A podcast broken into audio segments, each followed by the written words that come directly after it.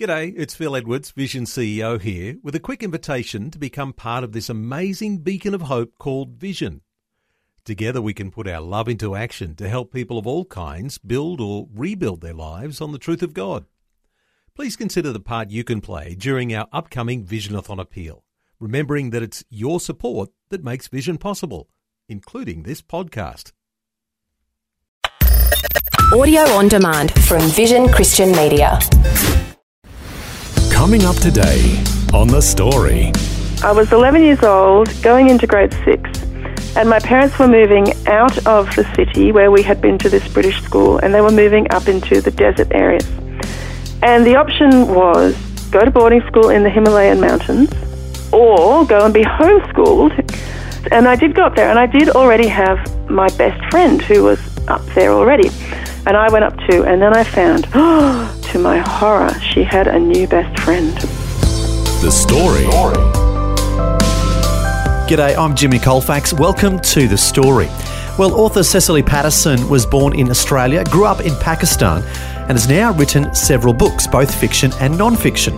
She joins us today from her home in Sydney to share her story and the events in her life that have shaped her into being the writer she is today.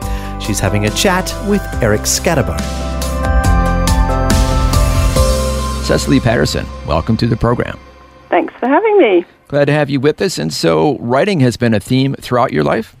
Yeah, look, I've always been that kid who, whenever I came to anyone's place for play dates, I was an early reader, and we didn't have many books and hardly any libraries in Pakistan. Hmm. So I was always on the lookout for another book to read. So I would come to my friend's house, and they'd be expecting me to come and play something, and instead I'd be looking at the bookshelf going, oh, I could read that one. And then I'd be sitting down trying to fit it in before mum would come and pick me up. So I was actually a very boring friend. but yeah, so reading and writing, they definitely went together. All right, well, let's find out about your background. You were born in Australia, and then you grew up in Pakistan. Yeah, so my parents were missionaries, and from the, I think when I was about two and a half, they went to train as missionaries in Melbourne, and then we left for Pakistan in 1976, and I was three years old, and I do have a memory of arriving in Karachi at the airport. In those days, the plane just went on the tarmac, and you didn't actually walk straight into the um, terminal. And I remember getting out of the plane, and as we got out, it was night, first of all, so there were lights everywhere, and then the heat just hit me like Oh, yeah. a ton of bricks. It was so hot, it was amazing. Any other childhood memories growing up there in Pakistan? Oh, I mean, I have plenty. The first day we arrived, when you're very cute in Pakistan, old ladies like to pinch your cheeks. Except they do it really hard and it really hurt. Oh. I didn't really like that. But, I mean, plenty of good memories. All my greatest childhood memories are from Pakistan. And you become part of the place where you grow up. Mm-hmm. And so, actually, when, when the bushfires came through and everybody was smelling of smoke, and I got out of the car one day and sniffed the air and went, oh, it smells like my childhood because Karachi air quality was never good and it hmm. always smelled a bit dodgy. And it just made me feel really excited and like I was home. well, that's kind of interesting. And then elections also played a role in your childhood. yeah, so when we arrived, really Pakistan was in the middle of a bit of a political crisis. I mean, in lots of ways, you could argue it's been that way for a long time. But they were having a particular political crisis and they were having elections, I think probably in 77 it was. Mm-hmm. Anyway, lots of demonstrations in the streets, lots of riots, lots of stone throwing. And my parents were quite green in that, those first few years, and there was a public holiday. And they said, Oh, public holiday, let's take the kids to the beach. So we all went to the beach in the car.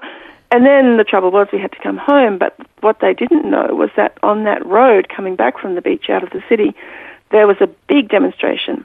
And people were there, very angry and, and throwing things. And we had to drive right through the middle of it. And I do remember very clearly them saying, Right, kids, you got to sit down really low. So we had to sit down where you put your feet in the car. And I think we were actually genuinely scared that the rocks being thrown at our car would break the windows and we wouldn't be safe. We got through. It was all right. I can imagine how that would have an impact on your uh, little psyche as a young person. Well, I mean, I suppose it did, but because because when you grow up with something, you just assume it's normal. Mm-hmm. You don't really understand what effect that has. I had a lot of bad dreams as a child. Perhaps, mm. perhaps that was part of it.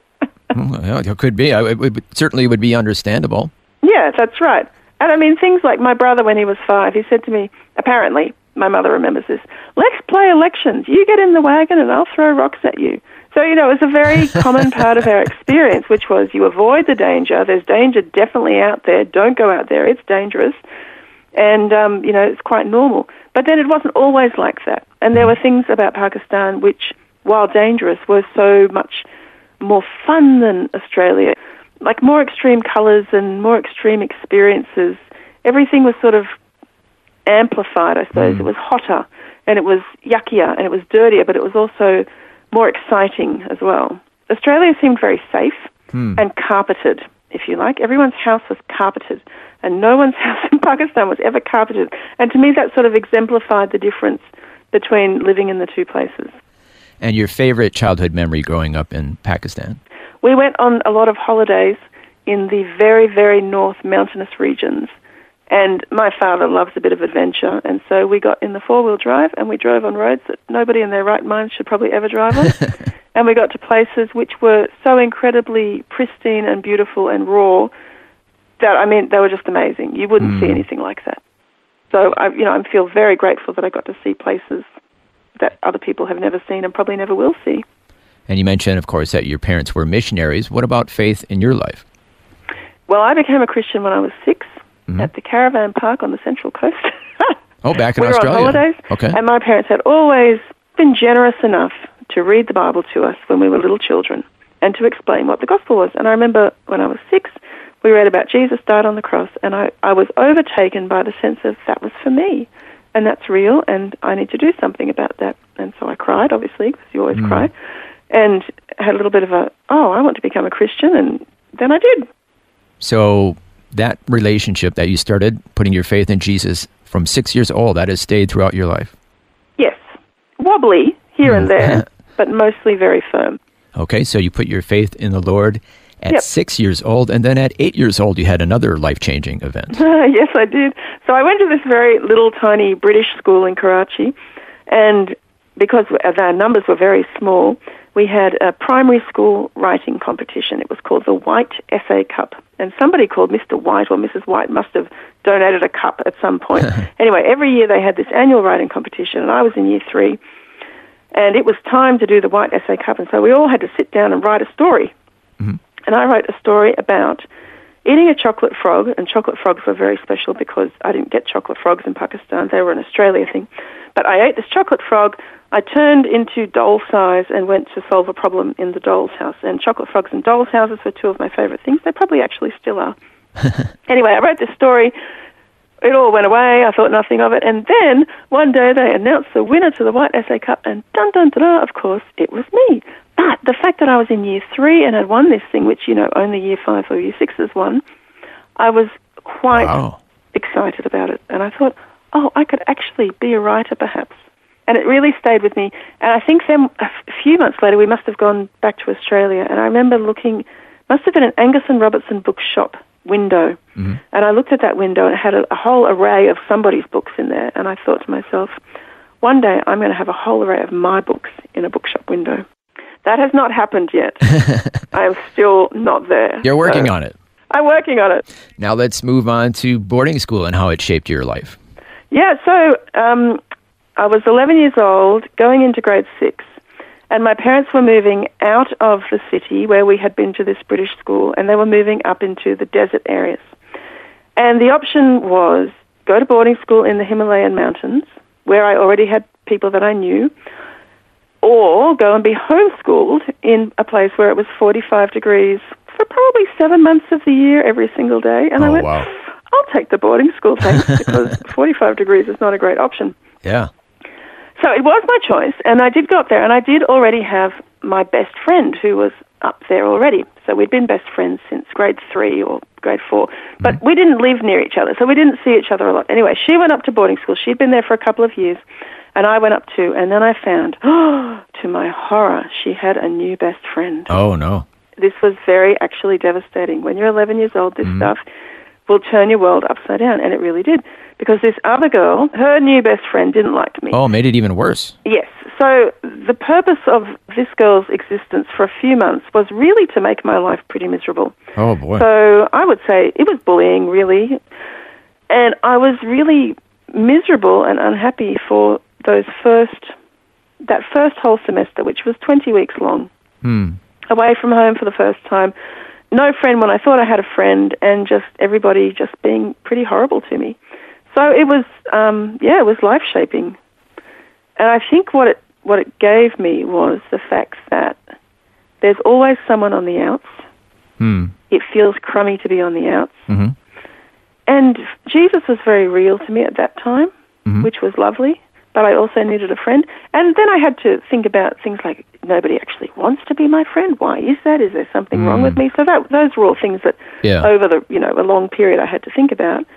But um, it, it got better, and boarding school got better, and you know there were plenty of good times at boarding school. I'm not going to dismiss that. But those first few months, that first year was pretty harsh. Did that kind of shape your writing fiction in years to come in the future? Yeah, it absolutely did. So after my fourth child was born, I thought I'm actually finally ready to write fiction. I'd been putting it off for years and years, thinking I'm not emotionally ready to put myself on the page yet. I don't mean put myself on the page. What I mean is put something on the page which is authentic and truthful and meaningful and will last. Um, I wasn't ready to do it, but after the divorce of my fourth child, I thought, no, no, it has to be done, and I'm ready to do it now. So I sat down. I thought, well, they reckon that you have to make decisions about what you're going to write. You don't just write anything and then hope it'll sell. You actually have to say, I'm writing for this age group or this audience niche. You know, choose a Yeah. niche, stick with it. Every book is not for everyone, so you have to pick. Mm-hmm. So I looked at it and thought, okay, well, the thing that in my life most stands out to me is that 11 and 12 year old who am I? Who are my friends? How do I relate? What's my voice? All of those sorts of questions, and really because of boarding school. Hmm. So I thought I'm going to write for 11 year old girls who are lonely mm-hmm. or who are struggling with their friendships mm-hmm. specifically, and not particularly Christian books, but for everybody. But they're going to have hope in them and they're going to have wisdom and truth about friendships and relationships, and they're going to have a good mentor for the girl character. And it's all kind of inspired by that difficult period you had in your own life. Exactly. Who would have thought, hey? Yeah, going all the way back. So those raw feelings from that young age, they're still alive in you. Oh, very much. Mm-hmm. Yes.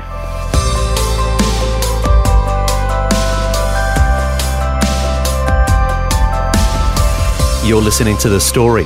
Our guest today is author Cecily Paterson, who's been sharing about what it was like for her to grow up as a missionary kid in Pakistan. Next, we're going to find out about the books Cecily has written and the stories behind them. All that and more is coming up when we return. The story.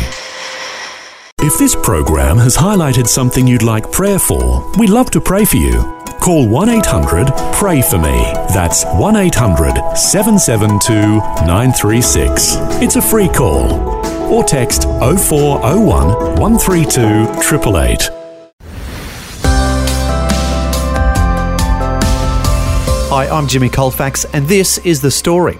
Our guest today is author Cecily Paterson from Sydney. Before the break, we heard what it was like for her to grow up as a missionary kid in Pakistan. Now, we're going to find out what happened next in her life as she goes on to become an author of several books. So the next big thing would be coming back to Australia.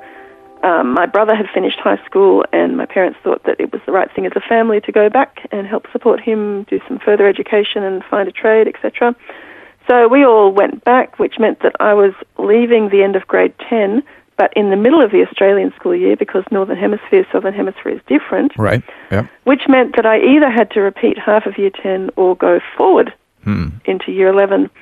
And that was a tricky decision. Um, anyway, I went forward and I did okay and got through high school, but really I was very unhappy and I didn't enjoy Australia at all. All I could think of was I've come from a place in the desert where nobody has an indoor kitchen and everybody has to cook outside in the heat and the flies and nobody has air conditioning and all they want is air conditioning. And here in Australia, people want to go outside on a hot afternoon and cook on a barbecue. That is ridiculous. Kind of reverse So, there. Anyway, it took me some years before I became accustomed to Australian customs and also, you know, happy enough to be an Australian. That was a big challenge for me as well. So you didn't enjoy being in Australia at that time? Not really. This is the problem with being a missionary kid and a third culture kid, right? Because you grow up in these extraordinary places and you experience extraordinary things, when you come back to your home culture, Mm-hmm. nobody else has seen or done those things, and they don't honestly really care that They much. can't relate to what you've gone through. No, that's right. And so what you almost have to do is to almost extinguish your past experiences Hmm. in terms of nobody cares, nobody's interested in hearing about them. So you have to almost pretend that they didn't happen. And also, you know nothing about what's current and going on around you. Oh, yeah, the latest movies, music. And yet you know that you've had this incredible life and you loved it. And so it's really hard to make sense of those two things without being angry. Now, all that happened Yeah. in the middle of high school, which is hard enough in the best Well, of that's times. right. Yeah. I mean, that had to be hard right in the middle of high school Yeah, when you're going through really puberty hard. and all that kind of stuff, Yep. having to change cultures. Yeah, so so once again, the theme of my life is being on the outs, hmm. not fitting in. You know, what's my voice anyway? Does anybody care about it? And working through all of that. So what has happened over the years is that actually I've taken, I think, welcoming others as my my sort of purpose in, in hmm. lots of ways. Yeah. So I can walk into a room and I'm not that interested in who the main group is, but I'll look around and look for the people who are on the edges and I'll find those people deliberately because I know how it feels to be one of those people. Yeah. Yeah, exactly. Hmm. Now, then you go on to university. Yeah, this was a good time. I enjoyed university. I actually felt that I had some genuine friends, and I did have genuine friends. All of a sudden, I wasn't labeled that boarding school kid that everyone hated. and people went, oh, yeah, she's cool. Oh, you know, the other thing was, was funny about that was um, because I felt like a really big dag, like I, I thought I'm very uncool. I don't know what's cool around here. And I thought I'm going to change my image when I go to university. I'll get my nose pierced. And then Oh. people will think I'm cool. And so I'll start with a persona of being cool as opposed to being a dag. So I got my nose pierced, and I was probably one of the first people. So it was late, no, early 90s, early 90s, and not many people did it then. Now everybody does it. And um, yeah, I remember seeing somebody recently who knew me at uni. He said, "Oh, but you know, I was surprised you married Andrew because he was a bit of a dag and you were very cool." I'm like, "Huh, it worked." Well, you've just mentioned your husband. How did you meet Yes. him? Yes, I met him at university, uh, which was nice. He was a new Christian, and um, he was doing law. I was also doing law, which I'd never finished. I finished my arts degree and went to work as an editor. But yeah, we got married when we were very young. I thought, this is excellent. He's doing law. He's going to be a lawyer.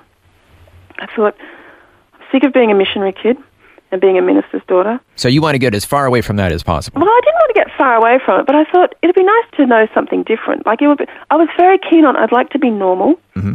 I was a little bit sick of not belonging and not not fitting in, but being normal would be good. I thought. So being a minister's daughter makes you immediately not normal, just another layer of not normal. But being a lawyer's wife, well, that would be normal, right? Okay. Anyway, so Andrew says to me, "I think I'd like to be a minister." Oh, no. And now he was a very shy person at the time, and um, he wasn't really great at public speaking. And I just laughed at him. I said, "No, that's stupid. You can't even put a sentence together in public. You can't preach." You're such an Anyway, encouraging wife. That was very rude of me, wasn't it? I think so. yes. So God proves you wrong, and he's an excellent public speaker and a very worthy minister, and um, he's been in the ministry now for twelve years. Oh, So- that's fantastic. Yeah, God really had to prod me along to be okay with that. So God knew better than you. Yes, he did. Yeah. How are you doing with that? Yeah, I'm pretty proper, pretty normal. Well, I mean, you're actually excelling because you've moved away from where you were and the people miss you. But they do actually, which is So you very must be doing pretty good. of them. Very kind of them to say. Now, you mentioned earlier that you have a heart for the people who are on the outer fringes that aren't kind of in the inner circle. Yes, And of course, that made me think, well, you'd make a perfect pastor's wife because that's constantly you're making people feel comfortable all the time. That's part of your role.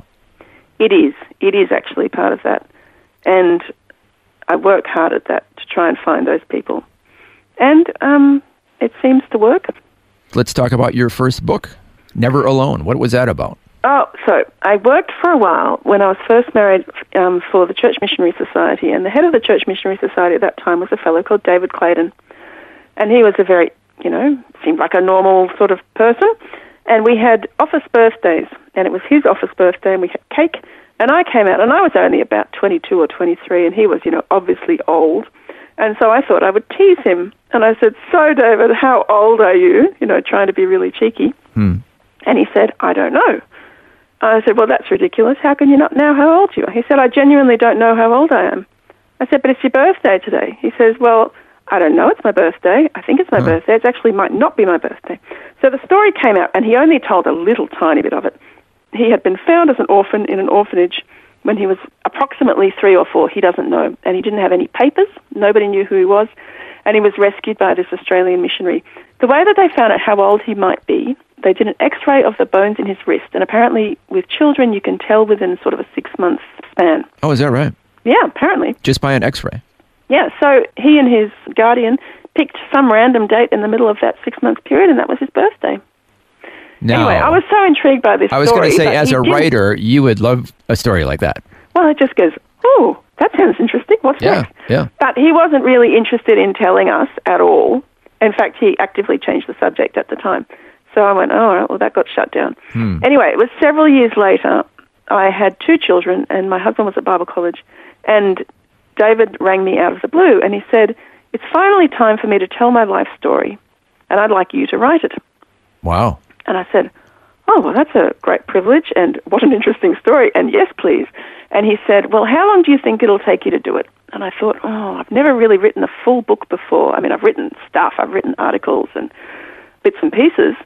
Um, I said, Oh, maybe 18 months. Anyway, the very next day, I did a pregnancy test and found out, Oh, I'm pregnant. Oh, wow. So I rang him back. And I said, It'll take me eight months.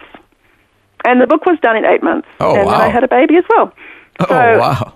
two two little births at that time. But it was such an interesting story to write. Yeah. Not only the whole beginning part of it, but as he went along, and it really just wrote itself. It just Hmm. flowed out. So it was a lovely, lovely introduction to to writing. And then your second book is more personal about your Yeah, last the, child. the second book was several years later. My son was diagnosed with autism when he was 3 Mm-hmm. and I wrote it probably when he was six or seven. No, probably eight. So it's a story of probably the first four or five years after his diagnosis. And then, as we mentioned earlier, you've written several fiction books. Yeah, so the fiction came a little bit later, after my fourth child was born. So I thought, well, she's napping several hours a day, and I reckon I could probably fit in some writing several hours a day. So when she napped, I wrote and came out with this little novel called Invisible. So that book ended up being number one of a series of three. That was called Invisible, and then there's Invincible and Being Jasmine. Mm-hmm. And then I did another little series about twins, and this was based on real life. So I always have trouble imagining a character out of nothing. So I have to base my characters on someone who I've seen mm-hmm. or some person that I know. It doesn't end up being them, but it has to start with that basis. Mm-hmm. So these twins that I wrote about were kids that moved with their family to Kangaroo Valley. And I said to their mum, Oh, what do the twins think about it? They were 13 at the time. She said, Oh, one of them loves it and one of them hates it. And I thought, Well, there's a story. So I wrote the one of them who hated it, I wrote her story, and then I wrote the other one as well. Oh, okay. And then I wrote a series of three, and they were based in Kangaroo Valley School. So where we lived in Kangaroo Valley, we were exactly opposite the school. I had four kids go through that school, and it's the easiest thing in the world to write something when you don't have to do any research. So I thought, this is the lazy way to write. It can be all based in Kangaroo Valley School. It was all based on basically uh, stories that could have been real, and all based on kids that I knew. And lo and behold, it worked. okay. Well, unfortunately, we're running out of time. But uh, what are you currently involved in besides being a uh, pastor's wife? I'm currently involved in a few things. Number one is I decided to learn the cello six years ago. Oh, wow. So I took lessons every week, and then when we moved to Sydney, I thought I could join an orchestra. But it's so hard. I have to do so much practice. Anyway, I'm keen to keep going and keep improving. Um, number two is I'm settling all my kids into three new schools. One's at university, and trying to make sense of our new life here in Sydney and the parish. And number three is I'm working on some writing projects. Okay. Now, finally, if someone's listening today and they're interested in writing, what advice would you have for them? Uh, try not to do it. Oh, that's very encouraging. If you can possibly not be a writer, I would try not to be a writer. Because Why would you say that? It's really unlucrative and hard work. However, if you really need to be a writer, I would pick your genre, Pick your style. Learn everything you possibly can about it. Don't just self-publish thinking, "Oh, I finished my novel; it'll be good enough." You probably still have lots of edits to do. And the other thing is, you need to write every day, constantly, because the more you write, the better you get at it. Hmm. So writers write. Writer's right. That's it. Thank you so much for sharing your story with us today. That's all right. It's a pleasure. Well, that was Eric Scatterbo chatting with author Cecily Paterson from Sydney. And if you'd like to find out more about her books, you can go to her website, cecilypaterson.com. That's cecilypaterson.com. Also, we invite you to join us again next time when Eric will have a second conversation with Cecily, this time focusing on her book Love, Tears and Autism, an Australian mother's journey from heartache to hope. Cecily will honestly share about some of the struggles she went through when her son was diagnosed with autism spectrum disorder. Meanwhile, I want to end today by saying that it was great to hear that despite some challenges, Cecily never gave up developing her gift as a writer.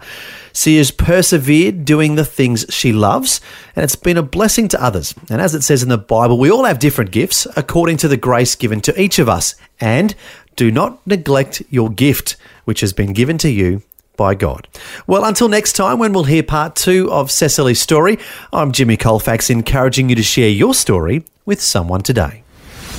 Next time on The Story.